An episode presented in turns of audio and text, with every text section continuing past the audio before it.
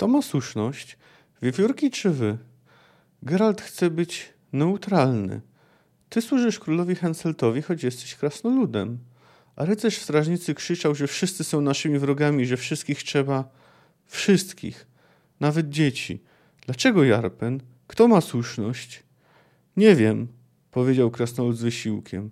Nie pojadłem wszystkich rozumów. Robię to, co uważam za dobre. Wiewiórki złapały za broń, poszły do lasu. Ludzie do morza krzyczą, nie widząc, że nawet to chwytne hasełko podpowiedzieli im nilfgaardcy emisariusze. Nie rozumiejąc, że to hasełko nie jest skierowane do nich, ale właśnie do ludzi, że ma wzbudzić ludzką nienawiść, nie zapał bitewny młodych elfów. Ja to zrozumiałem, dlatego to, co robią Skojatel, uważam za zbrodniczą głupotę. Cóż, może za kilka lat okrzykną mnie za to zdrajcą i zaprzedańcem, a ich będą nazywać bohaterami. Nasza historia, historia naszego świata zna takie przypadki. Zamilkł, potarmosił brodę. Ciri też milczała. Elirena, mruknął nagle. Jeśli Elirena była bohaterką, jeśli to, co zrobiła, nazywa się bohaterstwem, to trudno. Niech mnie nazywają zdrajcą i tchórzem. Bo ja, Jarpen Zigrin, tchórz, zdrajca i renegat twierdzą, że nie powinniśmy się nawzajem zabijać. Twierdzą, że musimy żyć. Żyć, tak by później nie musieć nikogo prosić o wypaczenie. Bohaterska Elirena. Ona musiała. Wypatrzcie mi, błagała. Wypatrzcie. Do stu diabłów. Lepiej zginąć, niż żyć ze świadomością, że zrobiło się coś, co wymaga wypaczenia.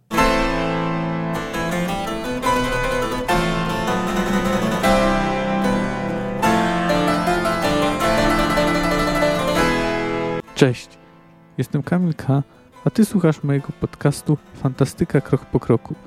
Analizuję w nim rozdział po rozdziale lub opowiadanie po opowiadaniu wybrane książki fantastyczne. Zapraszam.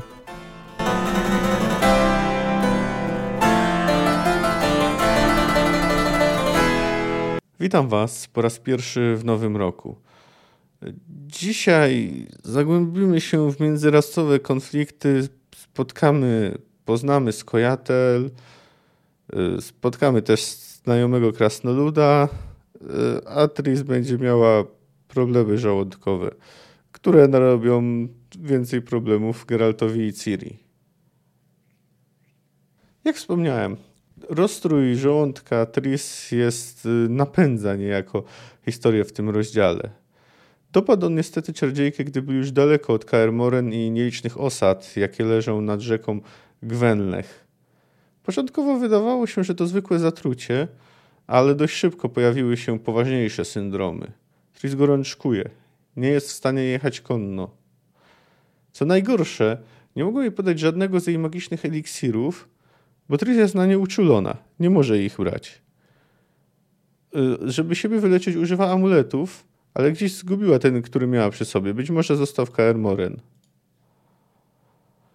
Docierają do jakiejś strażnicy. Zazwyczaj nie jest tam zbyt tłoczno, ale tym razem sytuacja jest inna. Jest wypełniona zbrojnymi w barwach Kedwen. Znajdują się tu też kupieckie wozy. Ci zbrojni wzięli się tutaj stąd, y, że poprzedniej nocy doszło do napadu na strażnicę. Jak się okazuje, dokonała gru grupa elfów. Członkowie większej grupy, która określa się jako skojatel, co w starszej mowie oznacza wiewiórki. Te grupy ponoć coraz częściej przeprowadzają takie ataki. Co najgorsze, w strażnicy nie ma lekarza. Tris zostaje przekazana dziesiętnikowi, który tymczasowo pełni funkcję medyka. Geralt udaje się do komendanta. Aktualnie kłóci się on z dwoma kupcami i włodarzem. Oni chcą odjechać, on im na to nie pozwala, dopóki nie wrócą podjazdy, które upewnią się, że na szlakach jest bezpiecznie. Dowódca słyszał o Geralcie, cieszy się na jego widok, ale mina mu żednie, gdy, gdy dowiaduje się, co sprowadziło Wiedźmina. Komendant ma bardzo krytyczny, i to delikatnie ujmując, stosunek y, do wiewiórek, czy w ogóle nawet do nieludzi. Mówi, że pierwsze, jak to on określa bandy, skojatel, y, oni sami określają się jako komanda, Pojawił się zaraz po tym, jak Nilfgaard zaczął inwazję. Ich hasłem y, ma być ludzie do morza. Kupcy i włodarz twierdzą, że winę za tę sytuację ponoszą szlachta i rycerstwo, które gnębiło nieludzi. Uważają, że w zasadzie nie ma różnicy między wiewiórkami i zbójcami. Jedni i drudzy mogą ich y, pozabijać. Dowódca wprost oświadcza, że należy spacyfikować wszystkich nieludzi, włącznie z tymi, którzy żyją w miastach i nie popierają wiewiórek. Tutaj należy dodać, że chociaż trzon skojatel stanowią elfy, to są wśród nich też krasnoludy albo niziołki. Dowódca twierdzi, że aby pokonać skojatel, należy odciąć ich od zaplecza, a to zaplecze udzielają mi właśnie elfy w miastach. A ponieważ nie da się zweryfikować ty, tych, którzy są lojalni, a tych, którzy nie, dowódca zresztą twierdzi, że żaden z nich nie jest lojalny, no to trzeba wszystkich nieludzi zesłać do kamieniołomów albo zamknąć, oddzielić. Do pomieszczenia zagląda dziesiętnik, który miał zająć się Tris. Dał jej wódki, ale nie bardzo pomogła, bo właśnie czarodziejka ją wymiotowała. Dowódca stwierdza, że nie może mu pozwolić, by tu został z obawy przed epidemią. Geralt protestuje, że to nie może być epidemia, bo czarodziejki nie chorują. No ale to jest tłumaczenie, bo Tris nie odpowiedziała na jego pytanie, czy ma immunitet. Dowódca radzi mu, by dogonił karawanę, która jest dalej na szlaku, którą wcześniej przepuszczał. Jak się okazuje, karawana częściowo składa się ze znajomych. Otóż jest to Jarpen Zigrin i jego kompania, których mieliśmy okazję spotkać podczas polowania na Złotego Smoka e, w opowiadaniu Granica Możliwości. Wyraźnie cieszy się z widoku Geralta. Ale choć większość karawany stanowią krasnoludy, to nie Jarpen tu dowodzi. Dowodzi tu komisarz Wilfried Weng e, w służbie króla Henselta Kedwen. Geralt zapewnia tym razem Jarpena, że Tris nie może cierpieć na żadną zakaźną chorobę, bo jest czarodziejką. Krasnolud idzie poszukać jakiegoś lekarstwa, które ma czarodziejce pomóc. Geralt zabiera Tris w krzaki po raz kolejny, a Jarpen wraca z lekarstwem i rozmawia z Ciri. Po wymianie złośliwości zaczynają przygotowywać ten lek dla czarodziejki. Jest nim chleb śrutowy obtaczany w miażdżonym czosnku z gorzką solą. Tris zmusza się do, zje do zjedzenia tego leku. Geralt rozmawia z krasnoludem. Jarpen mówi, że to transport o znaczeniu specjalnym. Nie chce się za bardzo zagłębiać w to, co transportują. Opowiada o solnych rybach, no ale e, Wiedźmin doskonale zdaje sobie sprawę z tego, że to bzdura. Wiedźmin prosi go, by pozwolił mu przyłączyć się do karawany, żeby Tris mogła pojechać na wozie, chociaż na kilka dni. Ale to nie krasnolud decyduje, tylko węg. Komisarz proponuje Geraltowi, by najął się jako zbrojna eskorta do obrony ich przed niedobrymi stworzeniami, mając oczywiście na myśli skojatel, ale Wiedźmin odmawia. Mówi, że może pomagać, ale nie z mieczem w ręku.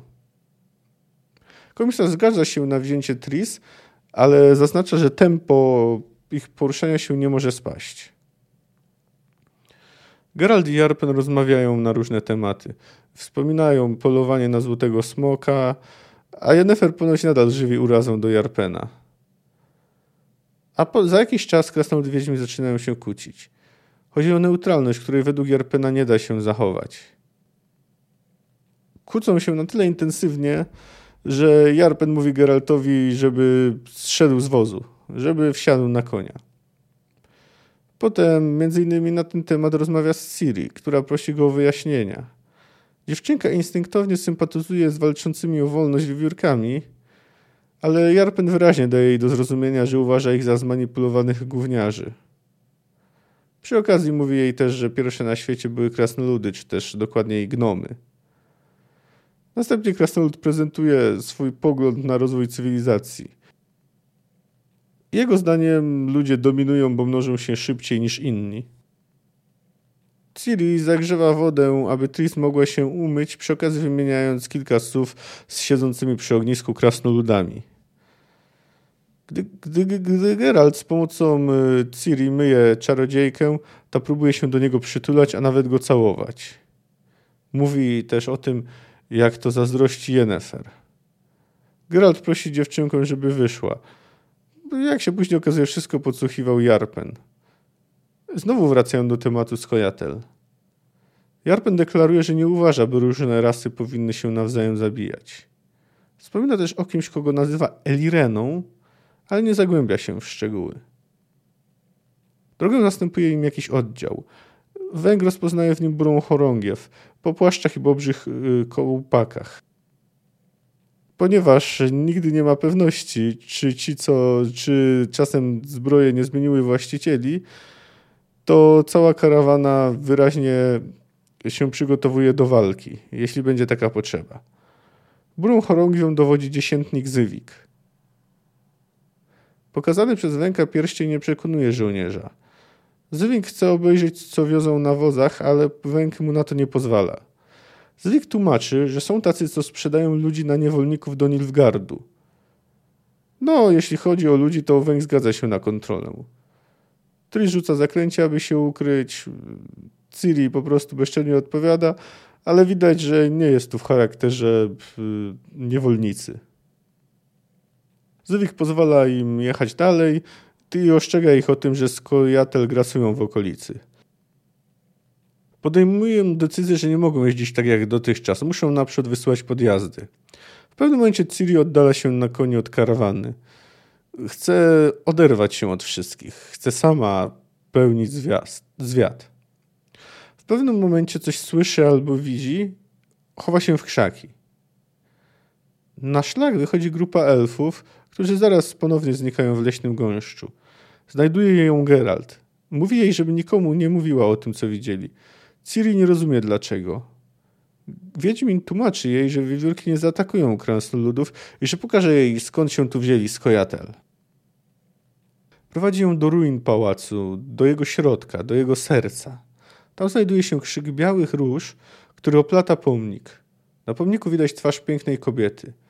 To Aliren, czyli to właśnie Elirena, o której wcześniej wspominał Jarpen. Geralt opowiada Ciri jej historię.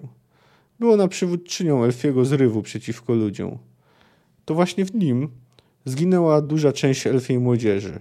To są ruiny jej pałacu. Ciri, Ciri zaczyna rozumieć, o co chodzi Geraltowi z neutralnością. Za jego zgodą zabiera jedną z róż, aby pamiętać. Ale róża kuje ją w rękę i Ciri nagle ma wizję. Karawana jest atakowana. Rusza galopem na pomoc. Geralt y, pędzi za nią, chcąc nie chcąc. Faktycznie, skojatel napadli na karawanę. Ciri nie słucha Geralta, który każe jej uciekać w las. Dopada do Triz i ciągnie ją w kierunku wozu. W międzyczasie Geralt włącza się do walki. Gdy już y, Ciri udaje się przemieścić w miarę bezpieczne miejsce, sięga po miecz, ale strach nie pozwala jej się ruszyć. Poli Dolberg, jeden z krasnoludów walczących z elfami, w pewnym momencie staje w oko ze swoim pobratymcem, który także jest członkiem y, Skojatel. Na moment się waha. Przedstawiciel wiewiórek się nie waha i go zabija. Jakaś elfka atakuje Ciri. Tej udaje się sparować uderzenie, ale robi to niezdarnie i miecz wypada jej z dłoni. Elfka szykuje się do zadania zabójczego ciosu, ale zauważa różę przypiętą do jej kubraczka. Tym razem to ona się waha. Geralt się nie waha i ją zabija. Gdy jest już po wszystkim, okazuje się, że y, z pomocą przybyło im wojsko z, z Ban Glean. Tris czuje się lepiej, zajmuje się leczeniem rannych. Natomiast okazuje się, że w sekretnym transporcie dla króla Demawenda z Edirn były zwykłe kamienie. Regan Dalberg rozpacza nad ciałem brata. Węg również jest ciężko ranny. Dostał strzałami. I to niezwykłymi strzałami, tylko takimi, które w kontakcie rozpadają się na cztery haczykowate igły. Pomimo interwencji Tris umiera, zapewniając jeszcze wszystkich o niewinności Jarpena. Rycerz, jeden z tych, którzy przybyli z pomocą, tłumaczy, że to było konieczne, że musieli sprawdzić i prosi o wypaczenie. Mówiąc krótko, najprawdopodobniej Kadłończycy byli przekonani o tym, że ktoś zdradza y, trasy transportów wiewiórkom i uważali, że zdrajcy nie zostaną zaatakowani, a krasnoludy byli podejrzewani o zdradę. Prawdopodobnie tylko dlatego, że są krasnoludami. Jarpen, patrząc na scenę zniszczeń, patrząc na kamienie, patrząc na martwego Pauliego Delberga, pyta się wszystkich ludzi, co oni w ogóle zrobili z krasnoludami, czy też nie ludźmi, bardziej ogólnie. Geralt odpina od kubraczka Ciri zakrwawioną różę i zostawia ją na ciele zabitej elfki. Żegnają się z różą z Charlotte. Pierwszy rozdział po opuszczeniu Kaer Morhen nie zaniża poziomu. Również jest świetny. Po raz pierwszy spotykamy Skojatel. Widzimy też w jakiej pułapce znaleźli się nie ludzie, którzy nie chcą, nie wspierają zbrojnej walki z ludźmi i wcale nie kibicują inwazji Nilfgardu. Dowiadujemy się też trochę o historii. No i jesteśmy świadkami dość żałosnych zalotów Tris. Pewien zarys nastrojów, jakie panują wśród nieludzi mieliśmy w pierwszym rozdziale, gdy dyskutowano o balladzie Jaskra. Krasnoludy były nastawione zdecydowanie przeciwko Nilfgaardowi. Stosunek elfów był bardziej złożony, mniej jednoznaczny. Oczywiście elfy jak najbardziej mają powód, by się buntować. Już z opowiadań wiemy, że są dyskryminowane. Mogła im się więc wydać inwazja Nilfgaardu okazją, której nie można zmarnować. Szansem, y, szansą, by wyzwolić się okołów i odpłacić ludziom za wszystko, co wycierpiały. No ale mimo to jest dość jasne z tego, co mówią kupcy w strażnicy, że większość ludzi wcale nie wspiera wiewiórek. Jest lojalna wobec królestw, w których żyje.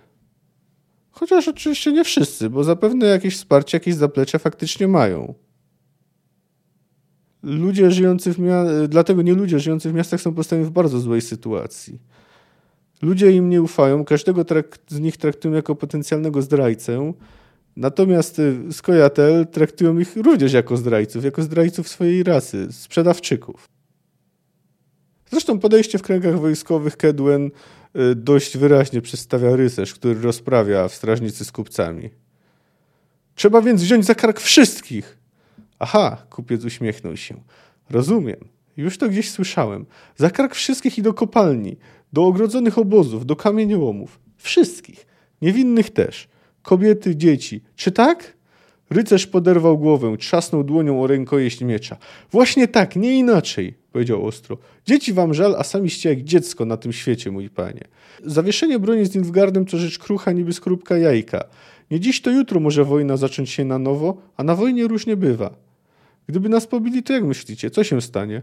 Powiem wam, Wyjdą wtedy elfie komanda z lasów, wyjdą w sile i liczbie, a ci lojalni natychmiast się do nich dołączą. Te wasze lojalne krasnoludy, wasze przyjazne niziołki, będą myślicie o pokoju wówczas mówić? O pojednaniu? Nie, panie, one flaki z nas będą wypruwać. Ich to rękoma Nilfgaard rozprawi się z nami. Potopią nas w morzu tak jak obiecują. Nie, panie, nie wolno się z nimi cackać. Albo oni, albo my. Trzeciej drogi nie ma. No, nie trzeba tłumaczyć, że taka odpowiedzialność zbiorowa to jest podejście złe i zbrodnicze. No jest też poza tym głupie, bo nie bierze pod uwagę tego, że sieci ludzi mieszkający w miastach zorientują, co się dzieje, mogą zostać wepchnięci w ramiona wiewiórek. Zostaną niemalże zmuszeni, żeby się do nich dołączyć.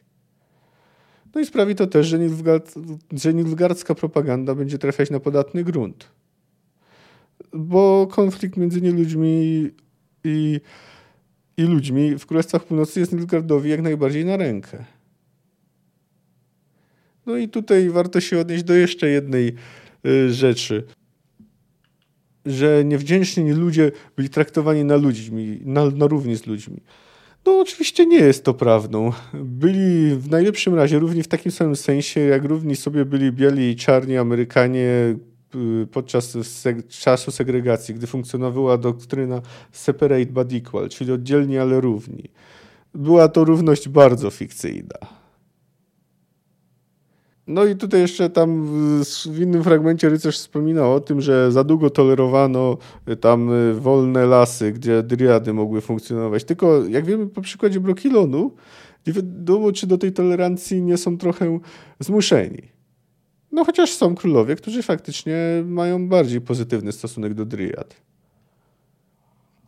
No ale widzimy jednak, że wśród ludzi na całe szczęście nie ma jedności co do tego, jak należy traktować elfy, krasnoludy i niziołki. Kupcy mają zupełnie inne poglądy. Być może mają częstszy kontakt z nieludźmi w miastach. Może po prostu z nimi handlują, a może po prostu są lepszymi ludźmi.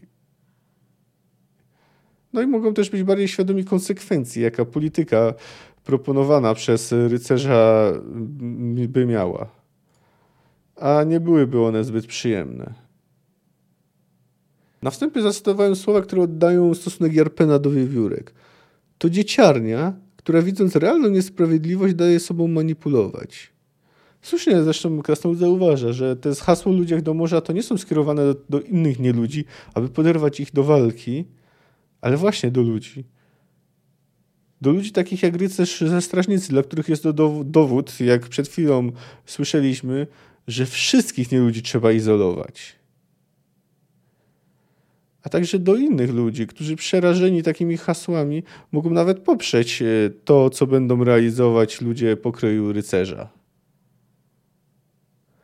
Jarpen wyjaśnia dalej Ciri, dlaczego wstąpił na służbę do króla Henselta, dlaczego współpracuje z ludźmi.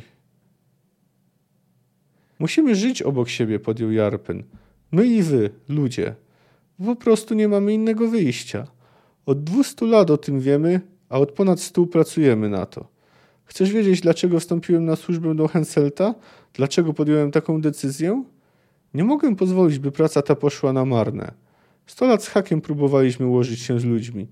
Niziołki, gnomy, my, nawet elfy, bo nie mówię o rusałkach, nimfach czy syl sylfidach. To zawsze były dzikuski, nawet wówczas, gdy was w ogóle tu nie było. Do stu diabłów. Trwało to sto lat, ale udało nam się jakoś ułożyć to wspólne życie. Życie obok siebie razem. Udało nam się po części przekonać ludzi, że, różni, że różnimy się od siebie bardzo mało. Pozornie stanowisko Jarpena jest rozsądniejsze niż zachowanie wiewiórek, które swoją działalnością naraża na cierpienie także pobratymców, y, którzy żyją w ludzkich miastach. No ale sytuacja jest bardziej skomplikowana. Jak widać, to 100 lat wspólnego życia swoją drogą to w sumie chyba nie jest długi okres, biorąc pod uwagę, że ludzie jednak są dłużej y, na tym świecie. I są też pewnie też dłużej niż te wcześniejsze wymienione 200 lat. No w każdym razie, jak się dowiadujemy na końcu, jest podejrzewany o zdradę. No przecież nie jest podejrzewany dlatego, że mają przeciwko niemu jakiekolwiek dowody. Jest podejrzewany dlatego, że jest krasnoludem. Dlatego jest podejrzewany o zdradę. I to dlatego zginął Pauli Dolberg, y, broniąc y, bezwartościowego transportu. Zresztą no, Geralt być może czegoś takiego się domyślał, gdy wskazywał, że tajny transport, który składa się niemal wyłącznie z krasnoludów, to rzecz osobliwa. Trudno uwierzyć, żeby powierzono im coś tak wartościowego. Ciekawe, jaki wpływ na wybór drogi życiowej Jarpena miała jego historia rodzinna. Gdy Ciri Jarpen wymieniają się wspomniałem z tego, jak ich babki karały ich fizycznie, to później Ciri zdradza, że jej babka zginęła w, że jej babka zginęła w Cintrze, zabita przez Nilfgaardczyków. A Jarpen mówi, że jej, jego babka została zabita przez ludzi podczas pogromu w Bruk. Być może Jarpen chce pokazać ludziom, że krasnoludy mogą być lojalne. Być może liczy, że dzięki takiej działalności takie pogromy już się więcej nie powtórzą. No tu swoją drogą oczywiste inspiracje do pogromów, jakie dochodziły ży ludności żydowskiej, do jakich dochodziło w Europie i w średniowieczu i później także w Polsce, głównie przed II wojną światową, ale przecież zdarzył się i, i pogrom kielecki. Y, no tu widzimy dość wyraźną paralelę. W każdym razie wiemy, że te pogromy się zdarzają. I niestety jeszcze się z tymi pogromami spotkamy na kartach sagi. Jakie Geralt zajmuje stanowisko wobec tego konfliktu, wobec konfliktu wiewiórek i ludzi? Chce zachować neutralność, trochę jak w mniejszym źle, chociaż tu oczywiście mamy do czynienia z konfliktem na o wiele większą skalę niż jedno miasteczko. A może właśnie wyciągnął wnioski z tego, co się stało w mniejszym źle? Może uznał, że nie można się angażować, bo tak czy owak dojdzie do tragedii, niezależnie od tego, którą stronę się wybierze zdecydowanie odmawia propozycji Węka, aby zostać najęty jako ochrona. A przecież to rozwiązałoby ich problemy. Wtedy na pewno pozwolono by im się dołączyć. Miał szczęście, że Węg okazał się w miarę przyzwoitym człowiekiem i tak czy owak ich zaakceptował. No ale on jednoznacznie komisarzowi deklaruje, że nie ma zamiaru zabijać niedobrych stworzeń na rozkaz innych stworzeń, których wcale za lepsze nie uważa. Otrzymujemy też od niego wraz z Ciri lekcję historii. A Eliren, powiedział Geralt po długim milczeniu, jest piękna, szepnęła Ciri, chwytając go za rękę. Wiedźmin jakby tego nie zauważył. Patrzył na rzeźbę i był daleko, daleko, w innym świecie i czasie. A Eliren, powtórzył po chwili, przez krasnoludów i ludzi nazywana Elireną. Poprowadziła ich do walki 200 lat temu. Straszyzna elfów była temu przeciwna. Wiedzieli, że nie mają szans, że mogą nie podnieść się już po klęsce. Chcieli ratować swój lud, chcieli przetrwać. Postanowili zniszczyć miasta, wycofać się w niedostępne dzikie góry i czekać. Elfy są długowieczne, Ciri. Według naszej miary czasu prawie nieśmiertelne. Ludzie wydawali się im czymś, co przeminie jak susza, jak sroga zima, jak plaga szarańczy, po których przychodzi deszcz. Wiosna i nowy urodzaj. Chcieli przeczekać, przetrwać. Postanowili zniszczyć miasta i pałace. W tym ich dumę. Piękny Szerałet. Chcieli przetrwać, ale Elirena, Elirena poderwała młodzież. Porwali za broń i poszli za nią w, na ostatni rozpaczliwy bój. I zmasakrowano ich. Bezlitośnie zmasakrowano. Ciri milczała, wpatrzona w piękne i martwe oblicze. Ginęli z jej imieniem na ustach, podjął cicho Wiedźmin. Powtarzając jej wezwanie, jej krzyk, ginęli za Sharelwet, bo Sharelwet było symbolem. Ginęli za kamień i marmur. I za Aeliren. Tak jak im obiecała. Ginęli godnie, bohatersko, z honorem. Ocalili honor, ale zgubili, skazani na zagładę własną rasę. Własny lud. Pamiętasz, co mówił ci Jarpen? Kto panuje nad światem, a kto wymiera? Wyjaśnił ci to grubiańsko, ale prawdziwie. Elfy są długowieczne, ale wyłącznie ich młodzież jest płodna. Tylko młodzież może mieć potomstwo. A prawie cała elfia młodzież posz, poszła wówczas za Elireną, za Aeliren, za białą różą z Sherawet. Stoimy wśród ruin jej pałacu, przy fontannie, której plusku słuchała wieczorami. A to, to były jej kwiaty. Dalej Geralt tłumaczy, czym jest neutralność według niego. Że nie chodzi o to, aby zabijać w sobie uczucia, aby być obojętnym. Wystarczy zabić w sobie nienawiść. To wszystko jest oczywiście bardzo piękne, ale rzeczywistość znów szybko weryfikuje poglądy Wiedźmina. Gdy wbrew temu, y, co mówił, że wiewiórki nie zaatakują krasnoludów, do ataku dochodzi, to oczywiście chroni osoby, na których mu zależy. Zabija Skojatel, choć wcześniej mówił Ciri, że ani jej, ani jemu nie wolno przyłożyć dłoni do masakry elfiej młodzieży. Trochę ciekawe jest to zamyślenie, to szczególne jakby zatopienie się w myślach Wiedźmina, gdy mówił Aeliren. Tak jakby ta sprawa w pewien sposób dotyczyła go osobiście. No trudno uwierzyć, żeby 200 lat temu y, żył. Więc raczej sam jej nie znał. Więc dlaczego tak? Po prostu czuje sympatię do elfów? A może kiedyś łączyło go z jakąś elfką coś osobiście? To znaczy, to jest już czysta spekulacja, ponieważ nic takiego nie pada na kartę książek. No oczywiście kiedyś wiemy, że łączyło go coś z Driadą, więc z elfką mogło. Ale dowodów żadnych na to nie mam, więc to tak sobie spekuluję. Ale no, niemniej jednak to wzruszenie Wiedźmina może trochę zaskakiwać. No, w każdym razie ten wzruszający obraz tutaj jest, rozpada się momentalnie.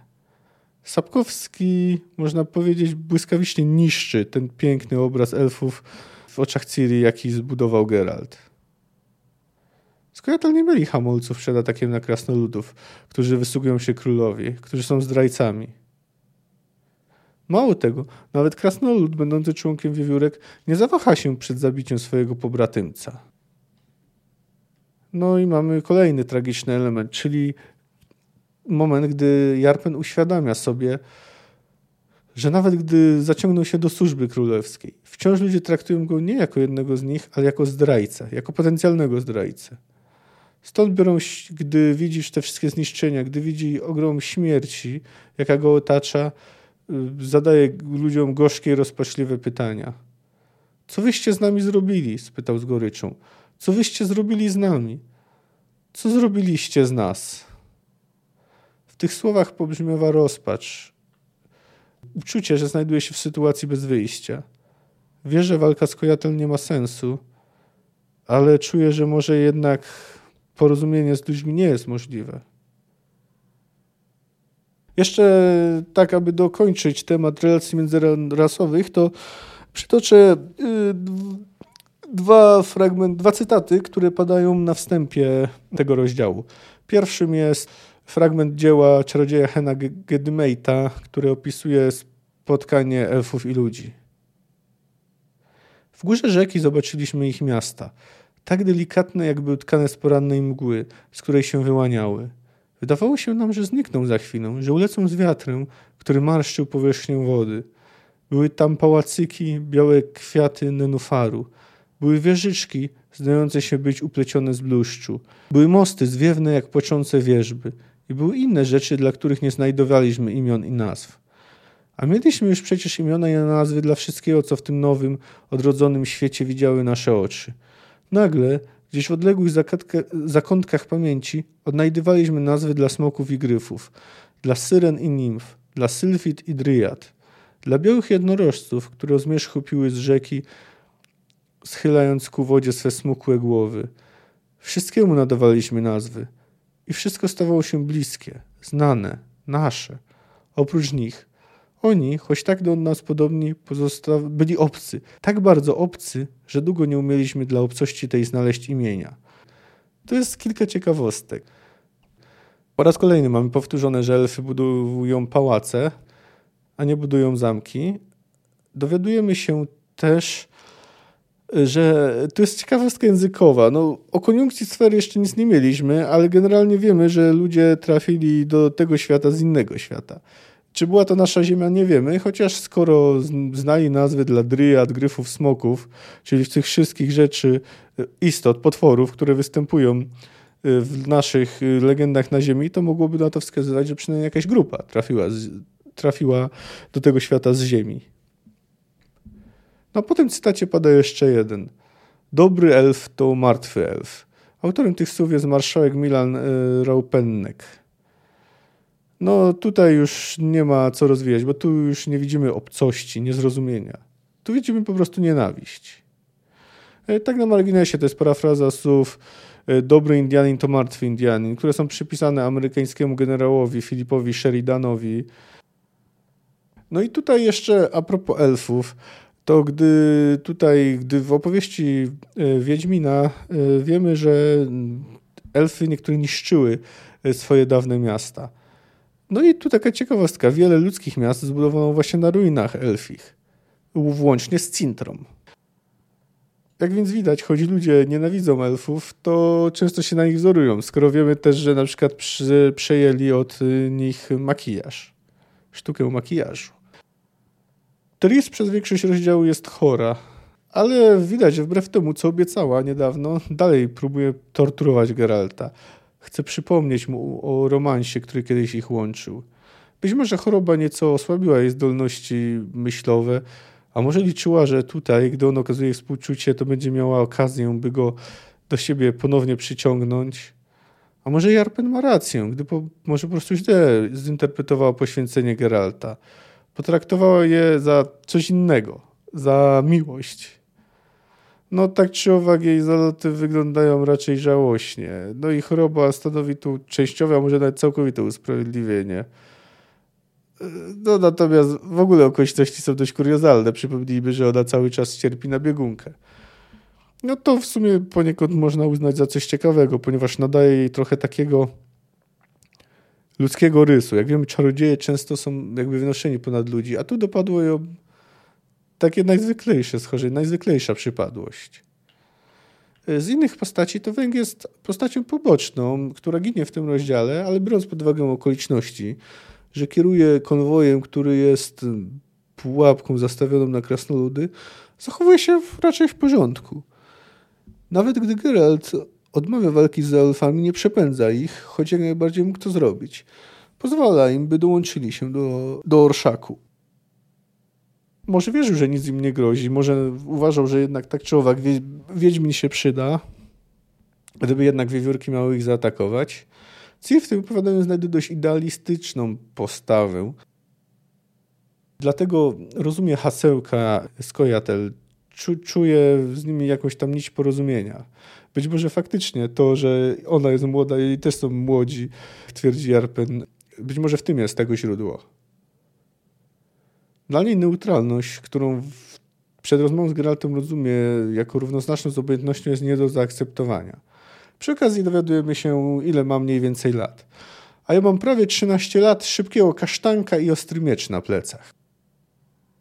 No i tutaj jeszcze chciałem wrócić na chwilę do tych zamków i pałaców. To znaczy do tego, że elfy nie budowały zamków, tylko pałace, które, jak rozumiem, nie miały funkcji obronnych. Zresztą tak samo z tego przytoczonego fragmentu autorstwa Hena Gedymeita wychodzi.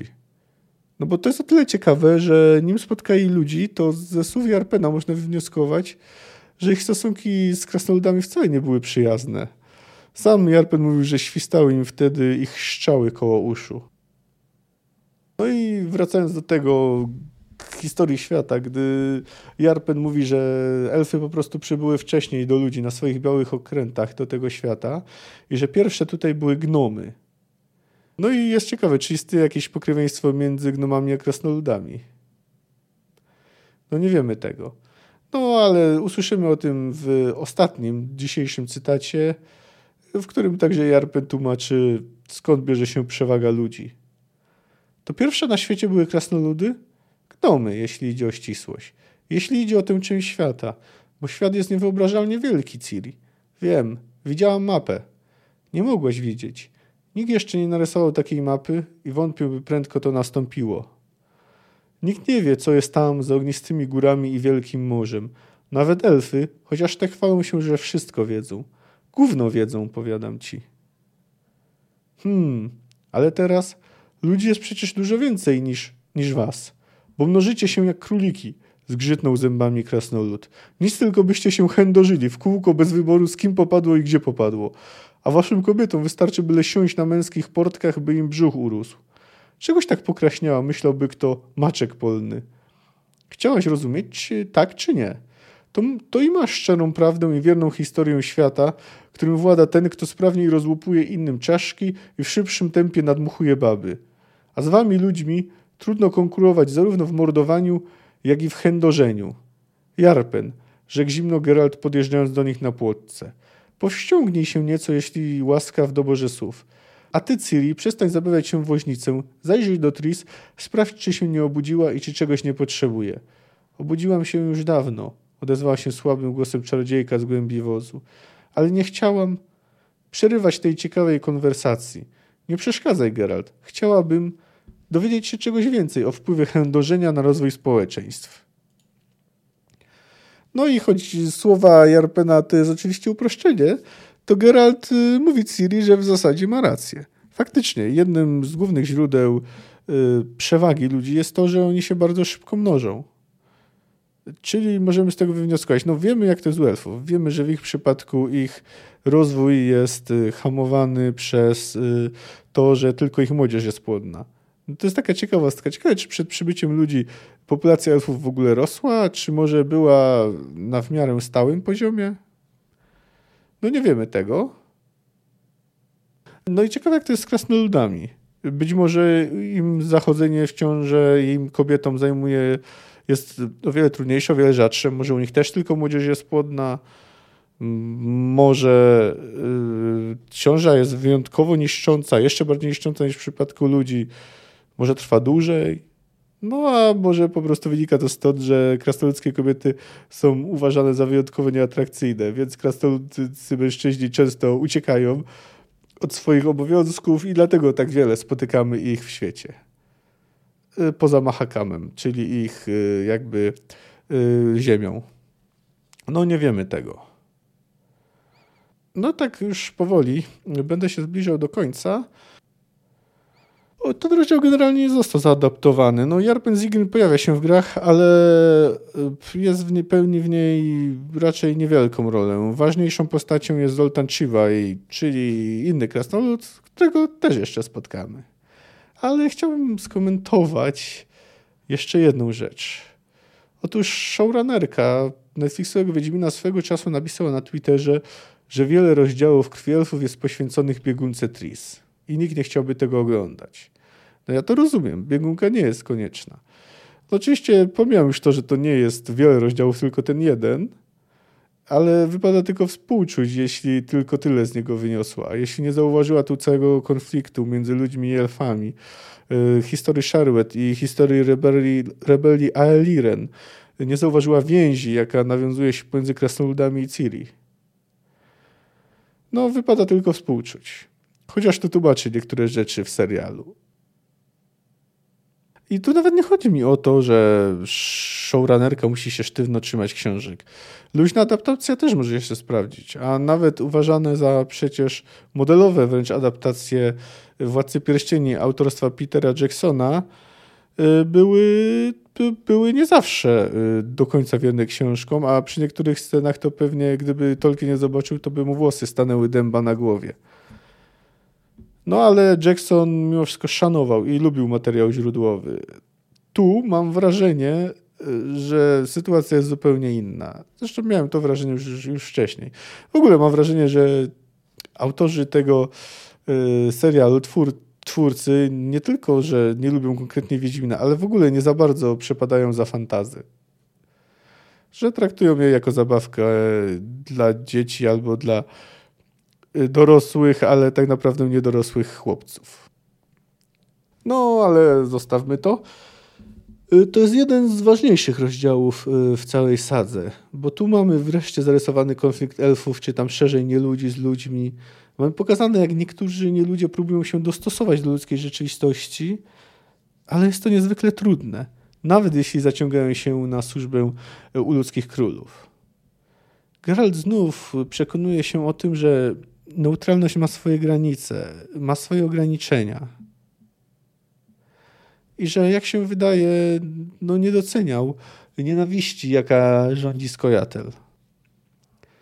No mamy tu też takie piękne przejście od patosu i wzruszającej sceny do brutalnego mordowania.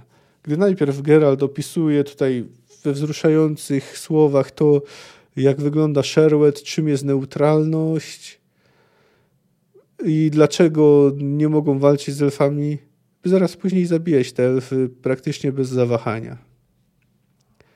No cóż, nie jest to z pewnością wesoły rozdział, ale jest warty kilkukrotnego przeczytania i ze względu na piękną prozę, i ze względu y, na treść. No dobra, no to to by było na tyle. Y, podcast możecie znaleźć na Spotify, Apple Podcast, SoundCloudzie, YouTubie, no i w różnych miejscach, których spis znajdziecie na stronie fantastyka pokroku.blubry, blubry przez 2r.net. Jeśli chcecie się ze mną skontaktować, podzielić się swoimi opiniami, y, złożyć jakieś propozycje, macie jakiś pomysł, jak ulepszyć ten podcast, to możecie y, napisać do mnie na maila kamil.fantastyka.gmail.com, ewentualnie skontaktować się przez Twittera czy Instagrama, gdzie jestem jako fantastyka krok po kroku. Za tydzień Geralt y, najmie się jako ochroniarz na barce, będzie mógł nadać nazwę nowemu gatunkowi, Będziemy mieli także wątek szpiegowski. Do usłyszenia za tydzień. Cześć.